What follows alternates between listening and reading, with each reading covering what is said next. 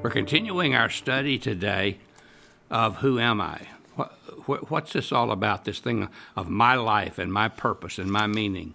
And uh, the, the reason we can have purpose and meaning and significance is because, first, God made us, and then, second, God made us in His own image. You have value. God made you, and Christ died for you. And just think about it.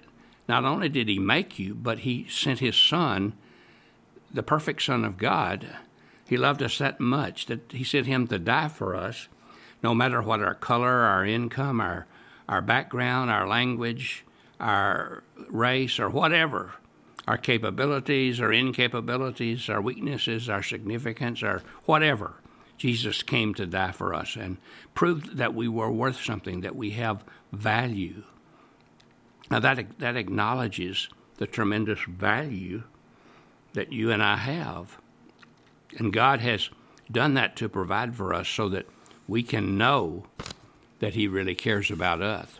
Mary Ann Bird tells about growing up and how different she was. You see, she was born with a cleft palate, and that means that her her lips and teeth and everything were all messed up. And her her classmates at school when she was just a little girl, with her misshapen lip, crooked nose, and lopsided teeth and garbled speech, made fun of her. And they asked her when they asked her what happened to her lip, she would say that she fell and cut it on a piece of glass. Somehow it seemed more acceptable to have suffered an accident than to be born different. And she grew up to be convinced that outside of her fa- family she could never be loved. And then she entered the second grade and had a teacher named Mrs. Leonard. Everyone loved Mrs. Leonard. She was short, round, and always happy. People even said that she sparkled. Every year, the school gave all the students a hearing test to see how your hearing was. One day, Mrs. Leonard said it was time for this year's test, and she began to administer to every student in the class. Finally, it was Mary Ann's turn. She knew from past years that as she stood against the door and covered one ear, the teacher sitting at her desk would whisper something, and then she would have to whisper it back. Sentences like, The sky is blue, or Do you have new shoes? When it was her turn, Mrs. Leonard said seven words that forever changed Mary Ann's life. Her teacher whispered, I wish you were my little girl. She never forgot that. It gave her a sense of value. And that's what God's saying to each of you. I want you to be my child. I made you, I died for you. I want you to be my child. I want you to have a relationship with me. And that's where you begin to see who you are. So you were made by God, you were made in His image, but you were also made by God in His image uniquely you. Nobody in the world is just like you. The Bible says God made us male and female and that God intentionally created diversity. He deliberately made us a race of men and a race of women. Men and women are different biologically, relationship wise, emotionally, and psychologically. As John Gray has written, sometimes the differences are so profound that it's hard for us to to, to know what with what we're understanding of each other, and he calls it men sometimes look like they're from Mars and women from Venus, some other planet to the other to the other side. God also made us individually unique. In Ephesians 2:10 he says for we are God's masterpiece. He has created created us anew in Christ Jesus so that we can do the good things he planned for us long ago. You're God's masterpiece. And you're God's symphony, the word literally is.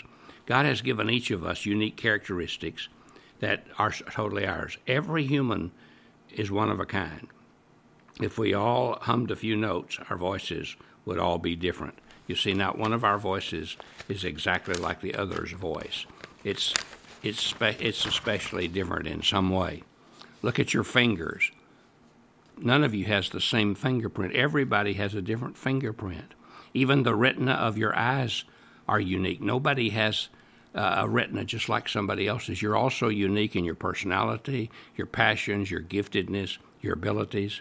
You're the only one who will ever be you. So that's why we, he wants us to make the most of who we are. So we're made by God, we're made in His image, we're made new, uniquely who we are.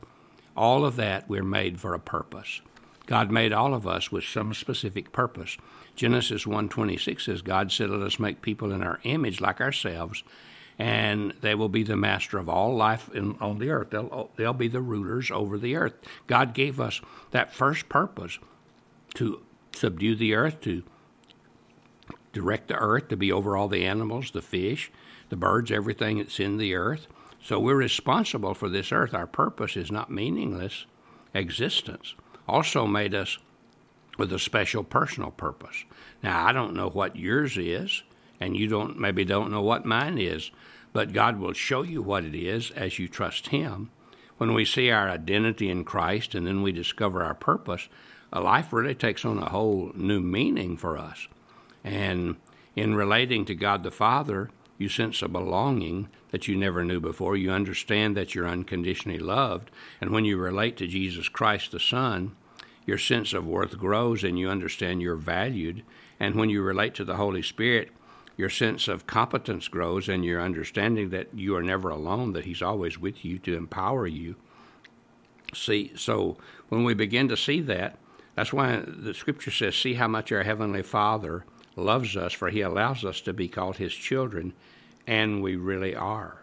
See, you're not what your parents, teachers, and friends say you are. You're not who you think you are.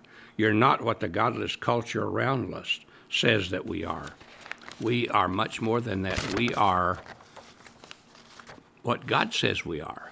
And the more that we recognize that, the more that we declare that to ourselves, the more that we let ourselves know that through Scripture and through the Word, it changes our behavior, it changes our direction, it changes our life. And that's what really matters. A private, years ago, saw the horse of Alexander the Great the emperor running away, so he ran after it and brought it back to the military leader. Then, when he brought it, the horse back to the general, Alexander thanked him by saying, Thank you, Captain. He was no longer a private, but a captain.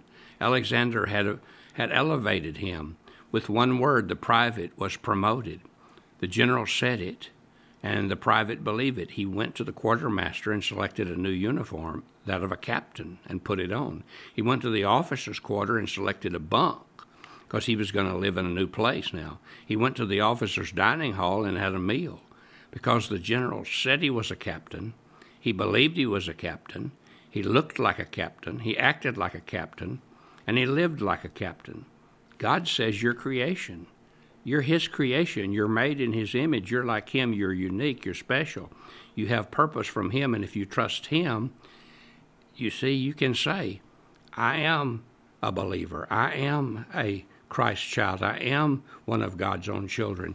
And it can make a difference in everything you do, everything you say, everywhere you go, everything that matters in your life. Keep that in mind today as you live your life. God bless you. Have a great day.